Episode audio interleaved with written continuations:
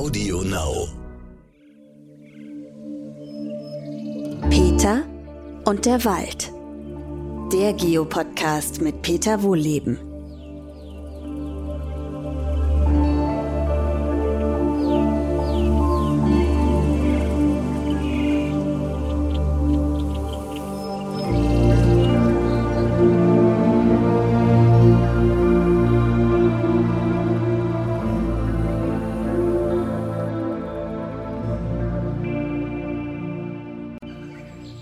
Zu meinem neuesten Podcast. Heute nehme ich euch mal wieder mit in den Wald. Ihr hört vielleicht im Hintergrund so ein bisschen die Vögel singen. Es ist ja Frühjahr, jetzt ist schon ein bisschen später am Tag. Also die sind ja meistens morgens und abends so, so richtig laut, aber im Moment hört man sie zumindest noch so ein bisschen. Und ich bin wieder in meinem Lieblingswald unterwegs, in dem uralten Buchenwald ne, mit über 200-jährigen äh, alten Buchen und Eichen und Hainbuchen und Weißtannen und was hier noch so alles wächst. Und ich möchte euch heute mal mit in die Welt der Artenvielfalt entführen. In Deutschland gibt es wahnsinnig viele noch nicht entdeckte Arten. Es ist eigentlich wie eine, äh, ein weißer Fleck auf der biologischen Landkarte. Und die meisten Leute denken, hey, hier ist doch schon längst alles erforscht, hier ist doch alles bekannt. Nein, ist es bei weitem nicht. Was gut erforscht ist, ist alles, was groß ist. Also Bäume zum Beispiel, ne, da haben wir, nur, haben wir eh nur ein paar Dutzend Baumarten. Ne, also global gibt es äh, so rund 70.000, aber hier in Deutschland nur ein paar Dutzend. Das liegt übrigens daran, dass äh, durch die Eiszeiten viele Arten auch ausgestorben sind. Also nicht unbedingt nur durch die letzte Eiszeit. Eiszeiten gab es ja immer wieder. Wenn dann so die Gletscher übers Land rollen, äh, dann ziehen sich die Pflanzenpopulationen so langsam nach Süden zurück, ne, durch Vermehrung, durch Vögel, die die Samen dann weiter transportieren Richtung Süden und da wachsen dann neue Bäume, die sich wieder aussamen und so wandern zum Beispiel auch Baumpopulationen langsam nach Süden. Und bei uns kommen dann irgendwann die Alpen. Äh, und da ist Schluss. Von dort aus wandern ja auch Gletscher bergab und dann Richtung Norden in dem Fall. Also da wurden die Bäume in die Zange genommen und schwupps waren ganz viele Arten ausgerottet. Und ein paar haben es so ein bisschen um die Alpen rum nach Süden geschafft, haben da quasi die Eiszeit ausgehalten und sich dann anschließend wieder nach Norden ausgebreitet. Das sind aber nicht so viele wie in anderen Erdteilen. Also wie gesagt, ein paar Dutzend Baumarten, äh, die typischen wie Eiche, Buche, Kiefer, äh, Fichte, Ahorn, Esche und so weiter, die kennt ihr, aber es sind eben nicht so sehr viele. Ja, äh, also die großen Baumarten, logisch, die kennt man. Man kennt auch sehr viele Pflanzenarten. Gerade die größeren sieht man ja auch besonders gut. Dann kennen wir sehr viele Vogelarten. Also in Europa gibt es insgesamt so um die 700. Äh, kann man natürlich auch gut beobachten. Ne, fliegen ja rum, dann sieht man sie halt. Säugetiere, also die kleinsten, das ist ja Zwergspitzmaus. Äh, und selbst die sieht man ja gut. Äh, und alles andere ist ja größer, sieht man auch, kann man gut beobachten, alles gut erforscht. Aber wenn wir dann in die nächsten Kategorien gehen, zum Beispiel zu den Insekten, da wird es schon haarig. Da hat man geglaubt, man kennt die allermeisten. Und da gab es also jetzt gerade neulich eine Studie aus Süddeutschland. Da hat man zwei Flügelarten untersucht, also alles, was zwei Flügel hat, äh, Fliegen, Bienen, sowas. Und äh, heutzutage untersucht man bei den Insekten relativ brutal, würde ich sagen. Also man sammelt die in Fallen. Ich gehe mal gerade ein paar Meter weiter hier durch den Wald. Man sammelt die in äh, so Fallen. Da ist so ein Trichter und unten eine Flüssigkeit drin und da plumpst die rein und dann sind sie tot. Also das finde ich übrigens nicht so, so nett, solche Untersuchungsmethoden. Ähm, vielleicht, ja, ich schweife mal gerade ein bisschen ab. Ich habe mal eine Untersuchungsmethode gelesen, die fand ich besonders brutal, aber das ist typisch eigentlich. Äh, da hat man äh, eine der größten Weißtannen im, im bayerischen Wald eingenebelt mit Insektiziden und dann unten drunter Tücher irgendwas ausgelegt und geguckt, was purzelt denn da alles runter. Und dabei eben Insektenarten entdeckt, die als ausgestorben galten. Wo man dann sagt, hm, Vielleicht sind sie jetzt endgültig ausgestorben durch so eine merkwürdige Untersuchung. Also, man hat aber jetzt eben neulich auch wieder Insekten in Fallen gefangen und äh, dabei geschätzt 2000 neue Arten entdeckt.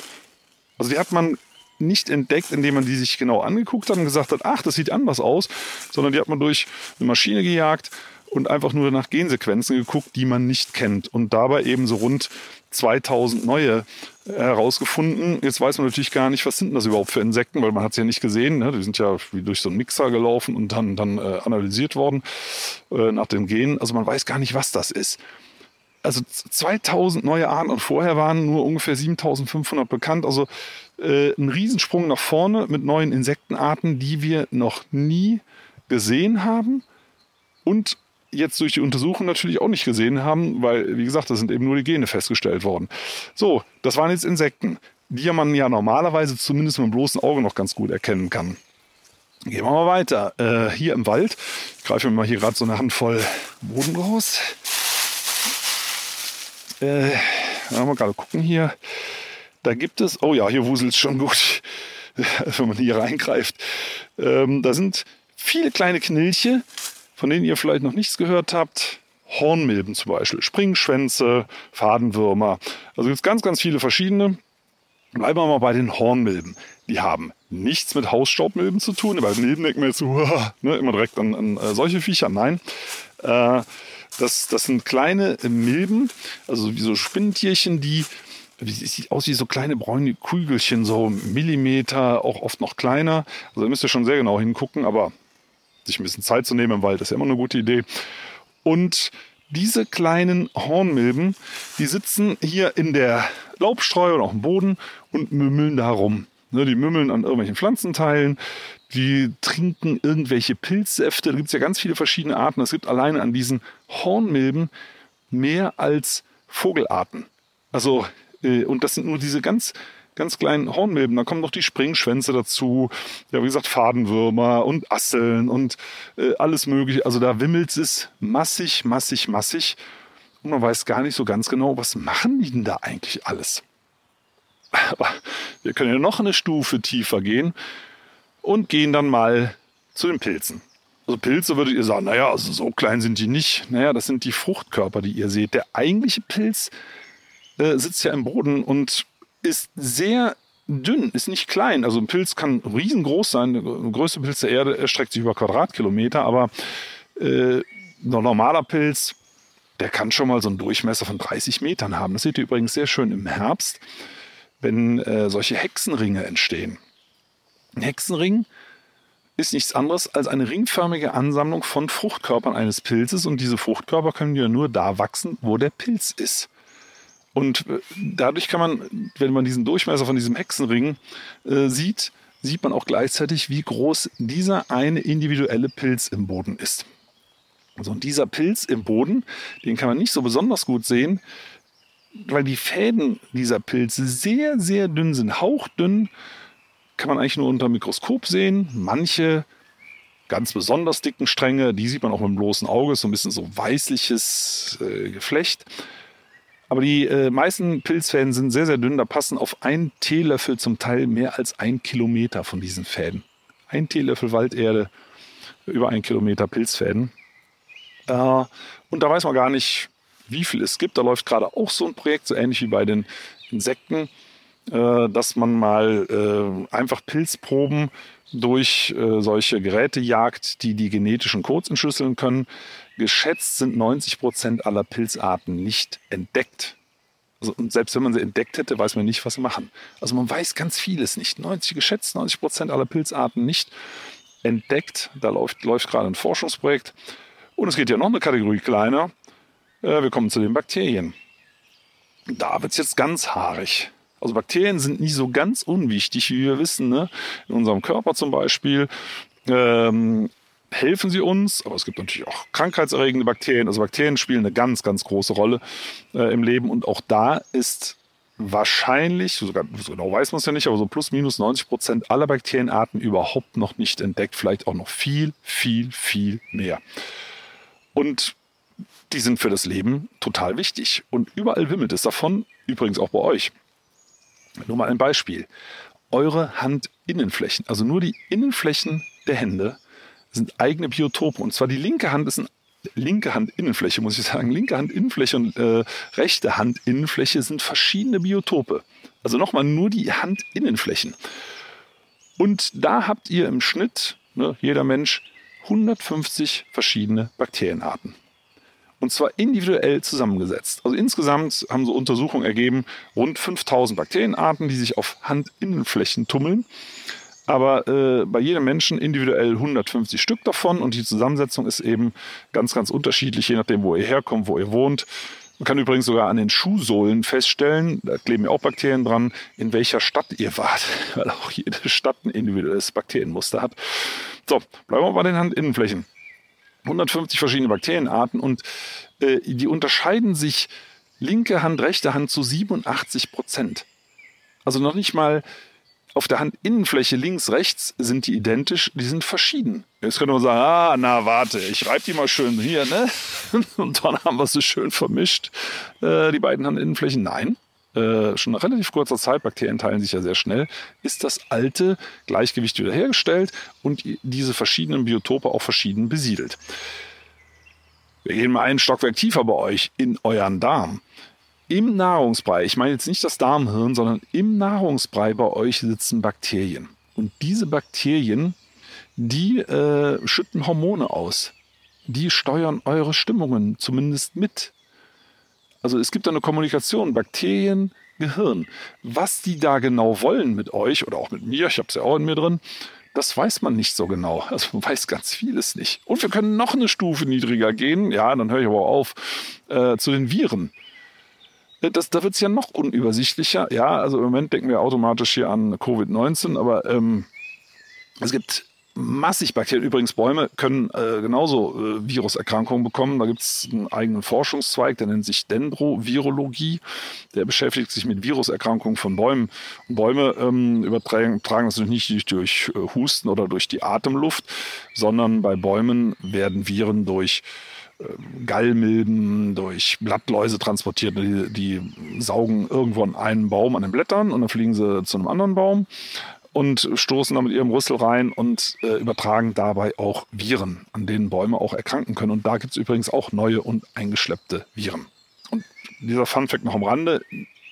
In eurem Darm passieren jeden Tag im Schnitt 30 Milliarden Viren durch die Darmwand ins Körperinnere.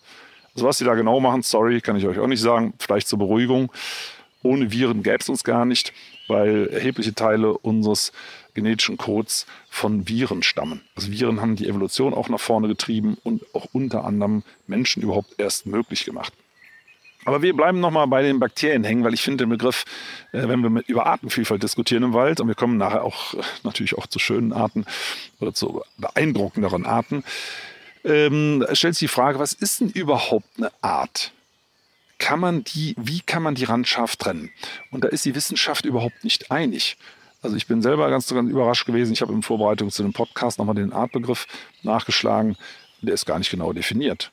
Also natürlich geht es darum, dass man innerhalb einer Gruppe sich fortpflanzen kann. Es geht um bestimmte Merkmale, aber so ganz genau ist das nicht festgelegt.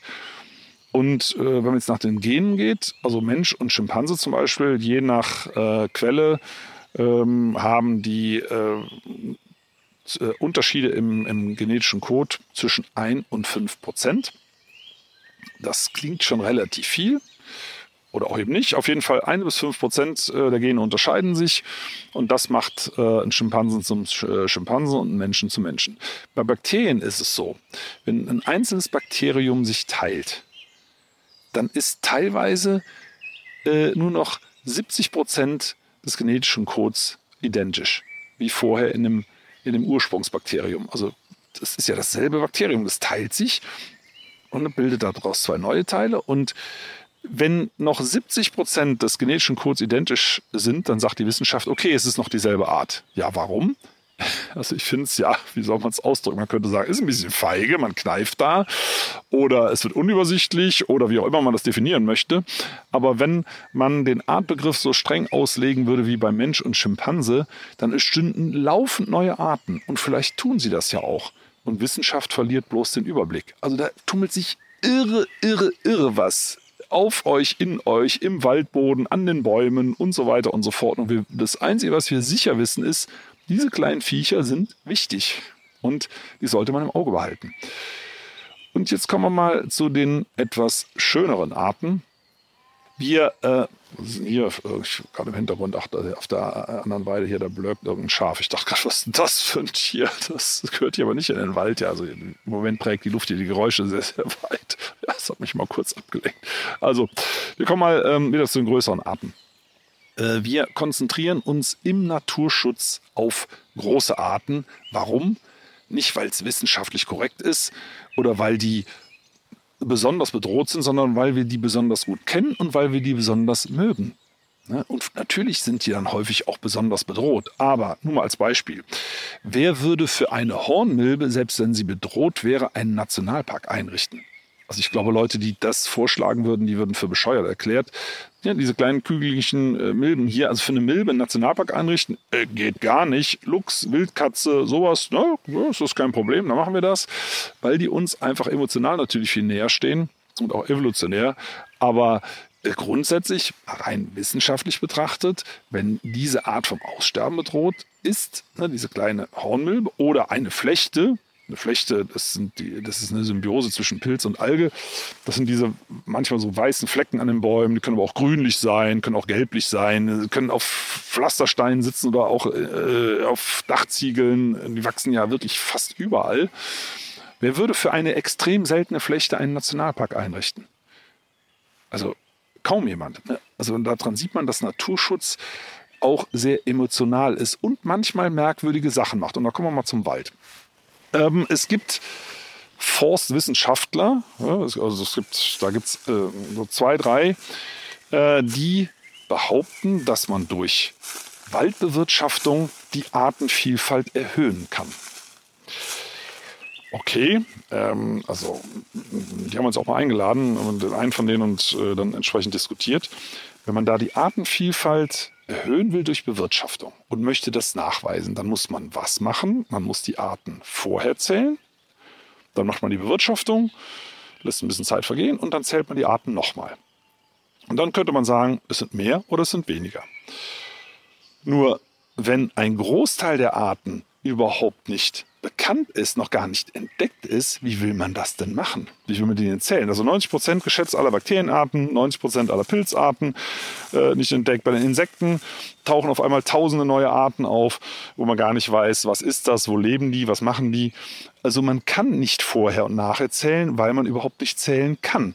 Und dann kann man auch solche Aussagen nicht treffen. Ne, also das, das muss man ganz klar sagen. Das sind äh, Aussagen, die die Forstlobby befördern, die Holzindustrie befördern, aber mit äh, Artenschutz überhaupt nichts zu tun haben. Was kann ich denn machen, wenn ich aktiv in Ökosysteme eingreife, von denen ich keine Ahnung habe? Das gilt ja für alle Ökosysteme, also für, auch für alle Naturschutzgebiete. Wir Menschen haben keine Ahnung. Wir kennen, kennen nur einen kleinen Bruchteil der Arten, nämlich die, die man gut sehen kann und die dadurch schon länger erforscht sind.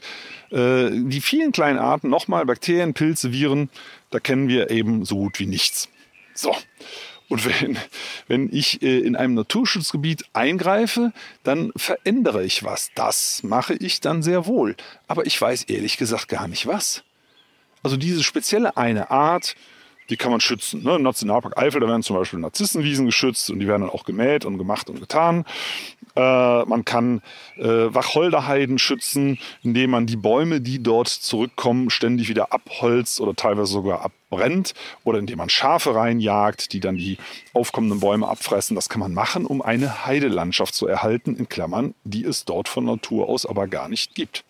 Aber in diese Heidelandschaft, da sind dann äh, Lärchen eingewandert, Heidelärche zum Beispiel, ne, und andere Offenlandarten, Offenlandarten, wie der Name sagt, gibt es im Wald eigentlich gar nicht.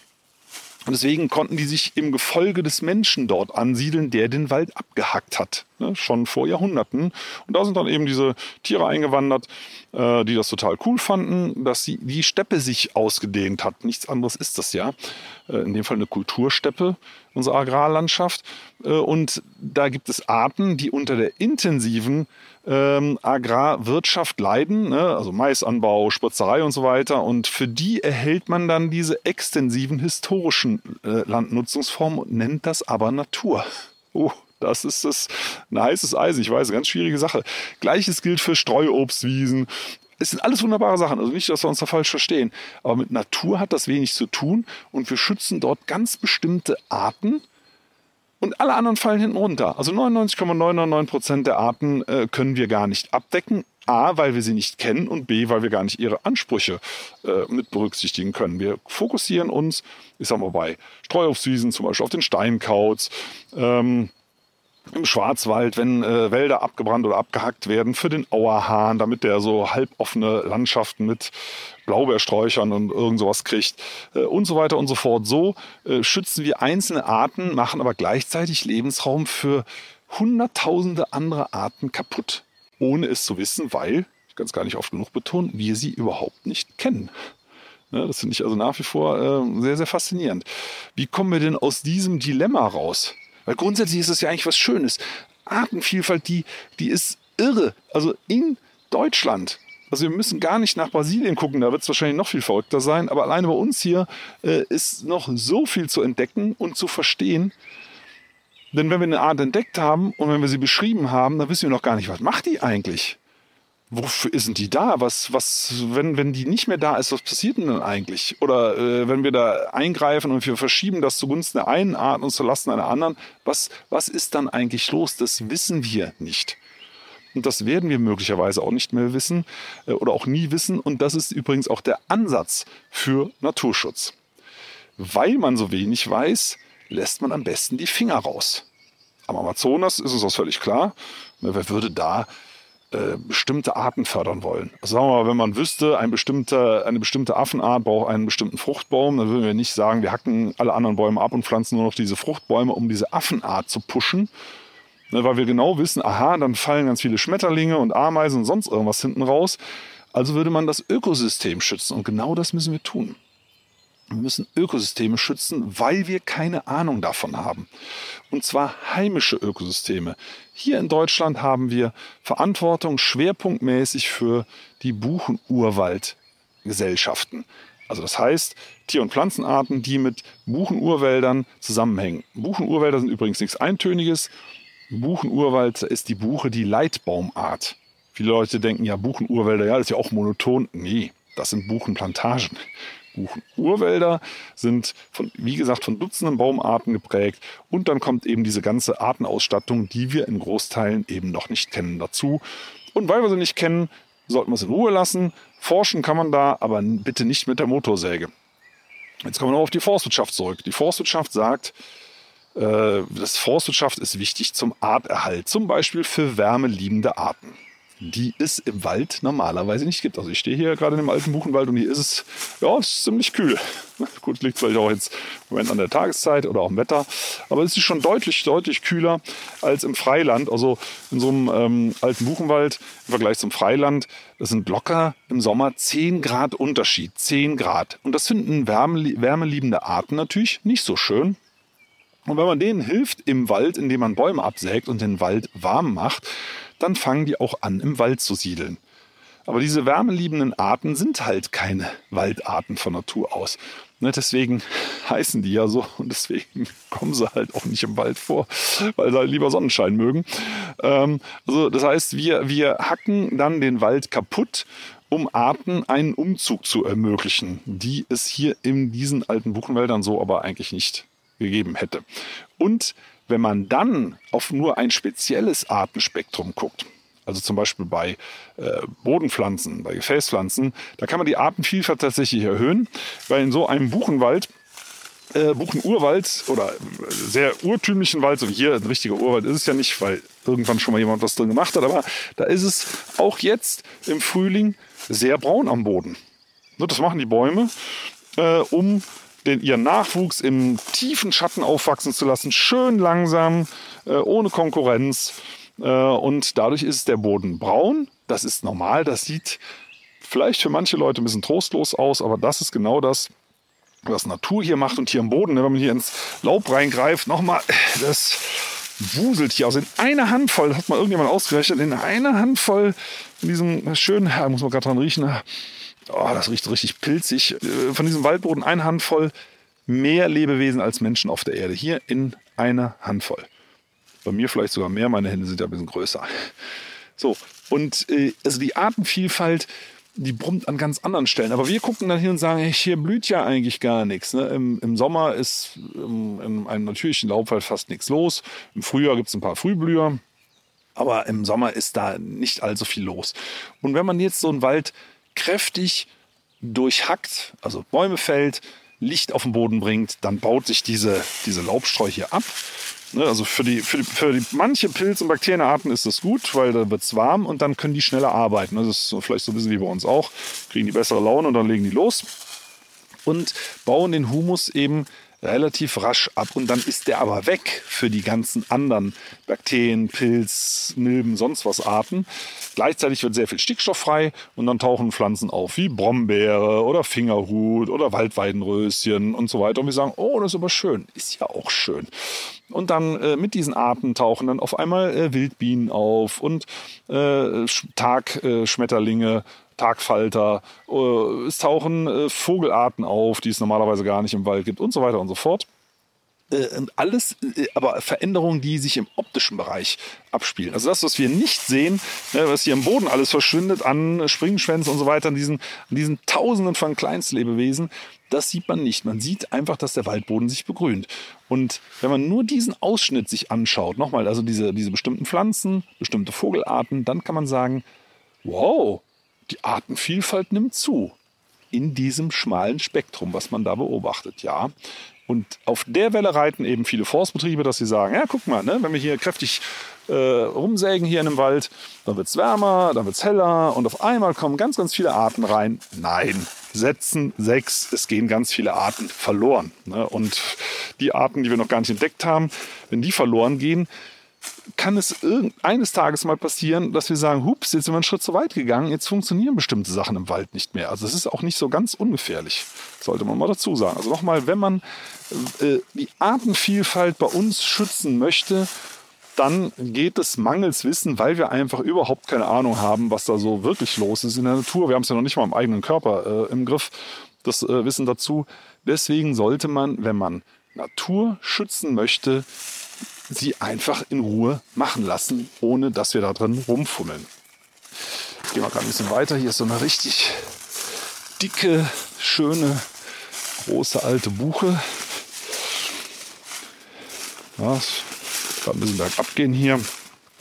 Hier ist so ein kleiner Platz im Hang. Also die hat, oh, ich würde mal sagen, die hat bestimmt 1,20 Meter Durchmesser, schöne Wurzelanläufe und hat hier das wollte ich euch mal zeigen, äh, zeigen nicht, aber äh, beschreiben, äh, Spechthöhlen dran, Schwarzspechthöhlen. Äh, und da kommen wir mal zur, zur, zu diesen Spezialitäten. Also was, was Tiere eigentlich so brauchen. Also der Schwarzspecht, der hackt hier eine Höhle rein. Dazu braucht er Buchen, die in 20 Meter Höhe noch mindestens 30 Zentimeter dick sind. Ich meine, das ist ja ein großer Specht. Das ist der größte europäische Specht, so groß wie eine Krähe. Äh, dazu darf man übrigens eben auch keine Bäume abhacken und schon gar nicht äh, zu, zu junge Bäume. Im Schnitt sind Bäume uns deutlich unter 80 Jahre alt. Also hier die Buche, die ist sicher über 200, vor der ich jetzt stehe.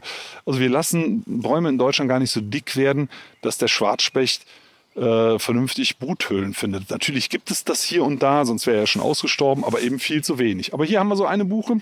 So, da hackt er diese Löcher da rein. Hier in dem Fall sind sogar mehrere übereinander. Und das macht er übrigens nicht in einer Tour, sondern der hackt erstmal an.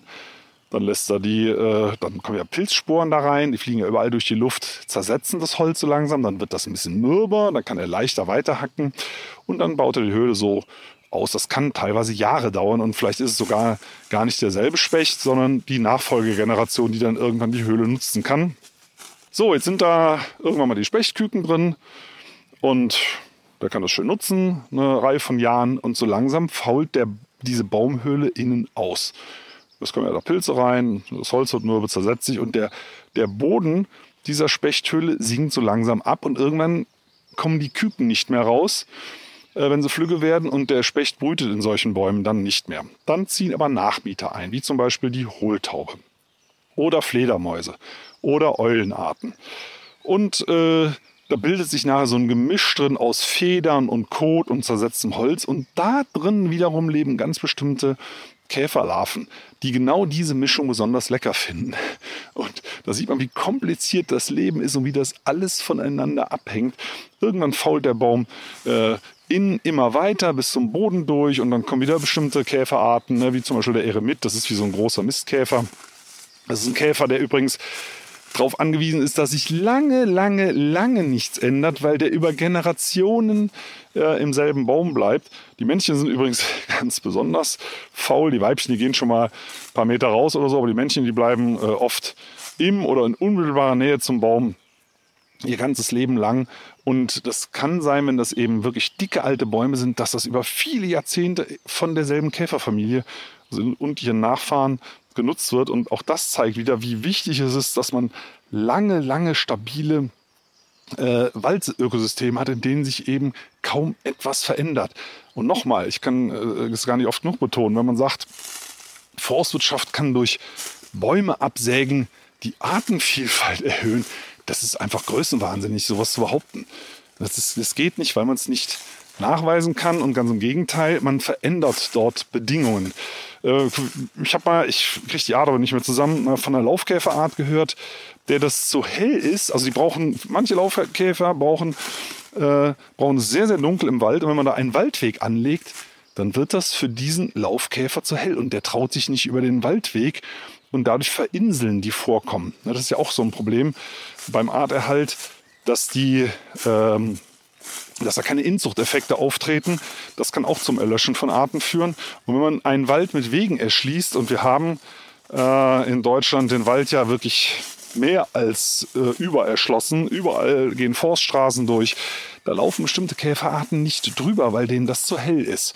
Ne, auf so einem Weg stehen ja keine Bäume, das sind so wie Lichtbänder, da trauen die sich nicht drüber und bleiben dann in ihrem kleinen verinselten Waldstückchen und sterben dort möglicherweise aus. Also auch das spricht dafür, dass wir große Waldgebiete sich selbst überlassen, wo diese Arten überleben können. Einfach für sich selber. Das ist übrigens der, äh, das große Missverständnis heutzutage, was ja jetzt sich zunehmend aufklärt in der Öffentlichkeit. Das Hauptproblem ist nicht der Klimawandel, das Hauptproblem ist der Artenschwund. Äh, also ohne diese vielen Arten werden wir nicht überleben können. Ich erinnere noch mal an die vielen Bakterienarten allein im Körper, die da irgendwas machen, was sicher nicht ganz unwichtig ist. Äh, und man wird es wahrscheinlich erst merken, wenn sie weg sind, dass man nicht auf sie verzichten kann. Also Arten, der Artenschwund ist sehr gefährlich und aufhalten kann man den nur durch Schutz, Schutz der Ökosysteme. Also was nützt es dem letzten nördlichen Breitmaulnashorn, wenn es keinen Lebensraum mehr hat? Da gibt es ja noch zwei, zwei, die, zwei Weibchen, glaube ich, die übrig geblieben sind. Und äh, das ist so ein bisschen mein Gedanke immer, wenn das letzte dieser Nashörner stirbt, dann ist ja die Art ausgestorben. Aber das ist dem Nashorn sicher völlig wurscht, weil das Nashorn kann leben oder sterben. Und wenn es stirbt, ist es ihm wurscht, ob mit ihm die Art ausstirbt. Also dem Nashorn wird es egal sein. Für uns Menschen ist es einfach traurig, wenn wir dem Ganzen zugucken. Und das müssen wir einfach mehr verstehen. Es geht, wenn wir Natur schützen, geht es auch und gerade um uns wir brauchen ja dieses Ökosystem, von dem wir so wenig wissen und von dem wir immer mehr kaputt machen. Also das, das ist so ein bisschen im Vergleich, als äh, fährt man Auto und an der nächsten Raststätte reißt man einfach mal vorne ein paar Kabel raus. Und wenn man Glück hat, fährt das Auto dann trotzdem noch weiter und an der nächsten Raststätte reißt man wieder ein paar Kabel raus und irgendwann fährt das Auto nicht mehr oder im schlimmsten Fall baut man einen schweren Unfall, weil man zufälligerweise die Bremsleitung erwischt hat. Ähm, also so sind wir im Moment in der Natur unterwegs. Und wenn man dann sagt, hm, wir kümmern uns jetzt um ein einzelnes Kabel, das ist zu wenig. Man sollte, wenn man den Vergleich beim Auto mal lässt, den Motor einfach in Ruhe lassen, wenn man keine Ahnung davon hat. Und im Gegensatz zum Motor, bei dem die Teile ja zumindest den Kfz-Mechanikerinnen und Mechanikern bekannt sind, ist es in der Natur ganz anders. Von diesem, in Anführungszeichen, Motor kennen wir praktisch nichts. Das könnte man noch einwenden, naja, also bisschen was haben wir ja erforscht, stimmt. Haben wir auch. Also nochmal, die großen Arten, die kennt man ganz gut, da kennt man auch die Ansprüche ganz gut, äh, aber nicht im Detail. Also auch ein Baum lebt mit Bakterien zusammen, die auch einen Teil seines Immunsystems bilden, übrigens da vielfach außerhalb der Wurzeln. Die werden dann mit Zuckerlösungen versorgt, die die Bäume über die Wurzeln absondern. Aber auch da ist ganz, ganz vieles nicht bekannt. Und auch hier kann man eben wieder nur sagen, äh, es geht um den Schutz der gesamten Ökosysteme, ohne dass man sich einmischt, weil man sie halt im Detail noch nicht verstanden hat. Was man aber machen kann, ne, was, was bleibt uns jetzt eigentlich? Wir wollen ja auch ein bisschen Holz nutzen im Wald. Tja, wie, wie überwacht man sowas? Es gibt schon so ein paar Parameter, an denen man feststellen kann, wie geht's in dem Wald. Also man weiß dann nicht warum, aber man weiß, da verändert sich was. Und wenn man Bäume fällt, dann kann man Veränderungen messen. Also man muss ja gar nicht wissen, wie die genau zustande kommen, aber man sieht, ah, wenn ich das mache, verändert sich was, dann lasse ich es vielleicht lieber. Und solche Messungen kann man heutzutage wunderschön per Satellit machen. Da kann man gucken, wie gesund sind die äh, Bäume, ne? also machen die ordentlich Photosynthese. Das kann man, ich glaube, es ist mit Infrarot äh, ganz gut abbilden wie aktiv Bäume sind, wie gesund die sind. Man kann schauen, wie kühl ist ein Wald. Also kann er sich kühlen über Blattverdunstung. Das machen Bäume ja aktiv. Äh, dass, dass die Temperatur abgesenkt wird, weil die eben heiße Sommertage nicht so mögen. Können die sich noch vernünftig kühlen oder steigt die Temperatur hier langsam an, nachdem wir dort äh, Bäume gefällt haben zur Holznutzung? Also es gibt schon so ein paar Kontrollparameter, mit denen man es relativ einfach abschätzen kann, was läuft denn hier eigentlich? Und äh, das sollte man in Zukunft viel, viel stärker nutzen und weniger hingehen und sagen, wir wissen schon, wie das geht. Vielleicht ganz zum Schluss zum Thema Artenvielfalt. Wenn wir Wälder äh, für den Klimawandel fit machen wollen, ihr könnt es euch schon denken, dann kann man sie nur in Ruhe lassen, weil das eben super selbstorganisierende Ökosysteme seit 300 Millionen Jahren sind. Und heutzutage wird eben hingegangen und es wird gesagt, wir tauschen mal die Baumarten aus. Also wir haben die jetzt so malträtiert mit Maschinen und Auflichtung und sonst irgendwas, die halten das nicht mehr aus. Und anstatt dass man das Bewirtschaftungssystem dann ändert, sagt man, dann wechseln wir eben auf andere Baumarten, die das aushalten können. Wahrscheinlich, meint man zumindest. Und nimmt dann sowas wie Esskastanie oder Roteiche oder Zedern oder was auch immer. Douglasie, auch sehr beliebt. Also alles Bäume, die hier von Natur aus nicht wachsen. Und unsere heimischen Bäume, ich kann nur noch mal hier das Laub greifen, also hier, weil das hier gerade so richtig schön zersetzt ist von diesen kleinen Viechern. Äh, die werfen Blätter ab, äh, die werfen Rinde ab, die werfen Früchte ab. Äh, und das ist die, die Nahrungsgrundlage für diese ganzen kleinen Knilche und in letzter Konsequenz auch für alle großen Tiere. Das ist die Nahrungsgrundlage. Das ist der Ausgang der Nahrungskette, sind unsere heimischen Baumarten. Darauf hat sich das alles eingespielt. Und wir sagen jetzt einfach, Mensch, tauschen wir doch aus. Nehmen wir doch einfach, ja, Esskastanie, Roteiche, Douglasie. Das tut's doch auch, sind doch auch Bäume, ist doch auch Wald. Dann verhungern diese ganzen kleinen Viecher hier. Die fressen eben keine Roteichenblätter, die aus Nordamerika kommen, weil die chemisch ganz anders zusammengesetzt sind. Die fressen keine Douglasiennadeln oder Douglasienzapfen. Es gibt so ein paar Allerweltsarten, die kommen noch ein bisschen zurecht. Aber sehr, sehr viele dieser spezialisierten, das sind die allermeisten, sind eben spezialisiert, äh, Tierarten, Kleinstlebewesen, äh, die verschwinden dann, ohne dass wir es merken. Es ist also keine Option, einen Wald einfach auszutauschen durch eine Baumplantage mit, ja, die letztendlich Biomasse produziert, die hier draußen keiner fressen mag. Und aus da gilt also, Wälder Klimawandel fit machen geht nur, indem man die Arten erhält. Und das wiederum geht nur, indem man sich entweder gar nicht einmischt oder dort, wo, man, wo es unbedingt sein muss. Ne, ein bisschen Holznutzung ist ja auch okay. Wir haben ja auch Bedürfnisse, nur wo ist eben die richtige Balance. Und diese richtige Balance, die sollten wir dann eben durch zum Beispiel Satellitenüberwachung und andere Forschung, die so insgesamt so grobe Parameter abgreift, erfassen, damit wir wissen, wo überschreiten wir Grenzen. Momentan haben wir die in Deutschland meiner Meinung nach übrigens fast überall überschritten, also wir müssten kräftig zurückfahren. Hinten raus, kleiner Tipp, wenn ihr der Lebensgemeinschaft äh, ein bisschen mehr Futter lassen wollt, den kleinen, kleinen Knilchen hier im Boden und dann letztendlich auch den großen, dann macht doch zum Beispiel so einen Aufkleber, äh, bitte keine Werbung unverlangt einwerfen auf euren Briefkasten. Das klappt in den meisten Fällen, nicht in allen, weiß ich, aber doch in vielen Fällen wird das dann nicht mehr eingeworfen. Das alleine spart eine Million Bäume pro Jahr. Äh, nicht von äh, Plastik auf Papiertüten wechseln. Papiertüten sind vom Umweltimpact äh, mindestens genauso schlecht. Die, die, bauen sich besser ab, gar keine Frage. Also diese schädlichen Mikroplastikgeschichten, das passiert damit nicht. Aber man braucht dafür viel, viel Wald. Der abgeholzt wird, um diesen Zellstoff zu erzeugen. Also da die gute alte Jute-Tasche, das hatten wir ja schon mal vor 40 Jahren, oder Rucksack oder was auch immer mitnehmen, aber nicht von Plastik auf Papier wechseln, das ist eine schlechte Idee. Und natürlich Produkte äh, langlebig nutzen, also Möbel, wenn es geht, im Optimalfall nur einmal im Leben kaufen oder sogar äh, alte Möbel, vererbte Möbel nehmen oder umgekehrt Möbel vererben. Äh, solche Dinge. Also einfach insgesamt ressourcensparender umgehen, wenig Holz verbrennen. Also wenn ihr eine neue Heizung euch anschaffen wollt, nehmt keine Holzheizung, also gegen ein Kaminfeuerchen abends mal, das ist ja nicht das große Problem. Aber wenn man jetzt umstellt auf Holzheizung, heißt das, dass die ganzen vielen Arten hier draußen noch weniger zu fressen kriegen und in Deutschland wird mittlerweile so viel Holz verbrannt, wie es dem gesamten Jahreseinschlag entspricht, in Klammern, der ja eh schon viel zu hoch ist. Und wir verbrauchen doppelt so viel Holz, das heißt, der Rest wird recycelt, importiert, wie auch immer, kommt aus anderen Quellen, aber alleine so viel verbrannt, wie im Wald nachwächst. Das heißt, ähm, wir entziehen durch Verbrennung schon gigantische Massen an Futter für die äh, ganze Lebenswelt hier. Also da können wir auch ein bisschen auf die Bremse treten, damit diese wunderbare geheimnisvolle, noch nicht äh, bis ins letzte äh, erforschte und auch erforschbare Vielfalt hier draußen im Wald auch erhalten bleibt.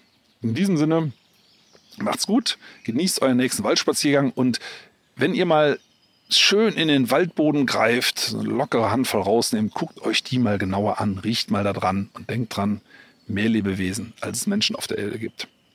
Tschüss.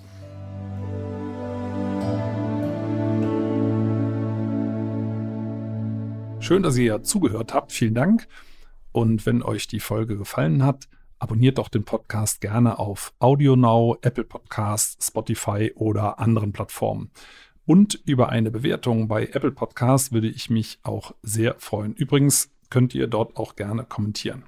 In der Podcast-Beschreibung findet ihr auch einen Link für ein Abo für Wohllebenswelt, mein Magazin. Und für euch alle gibt es dann eine Gratis-Ausgabe dazu. Und jetzt gibt es zum Abschluss noch etwas Waldatmosphäre für zu Hause. Viel Spaß beim Entspannen und bis zum nächsten Mal.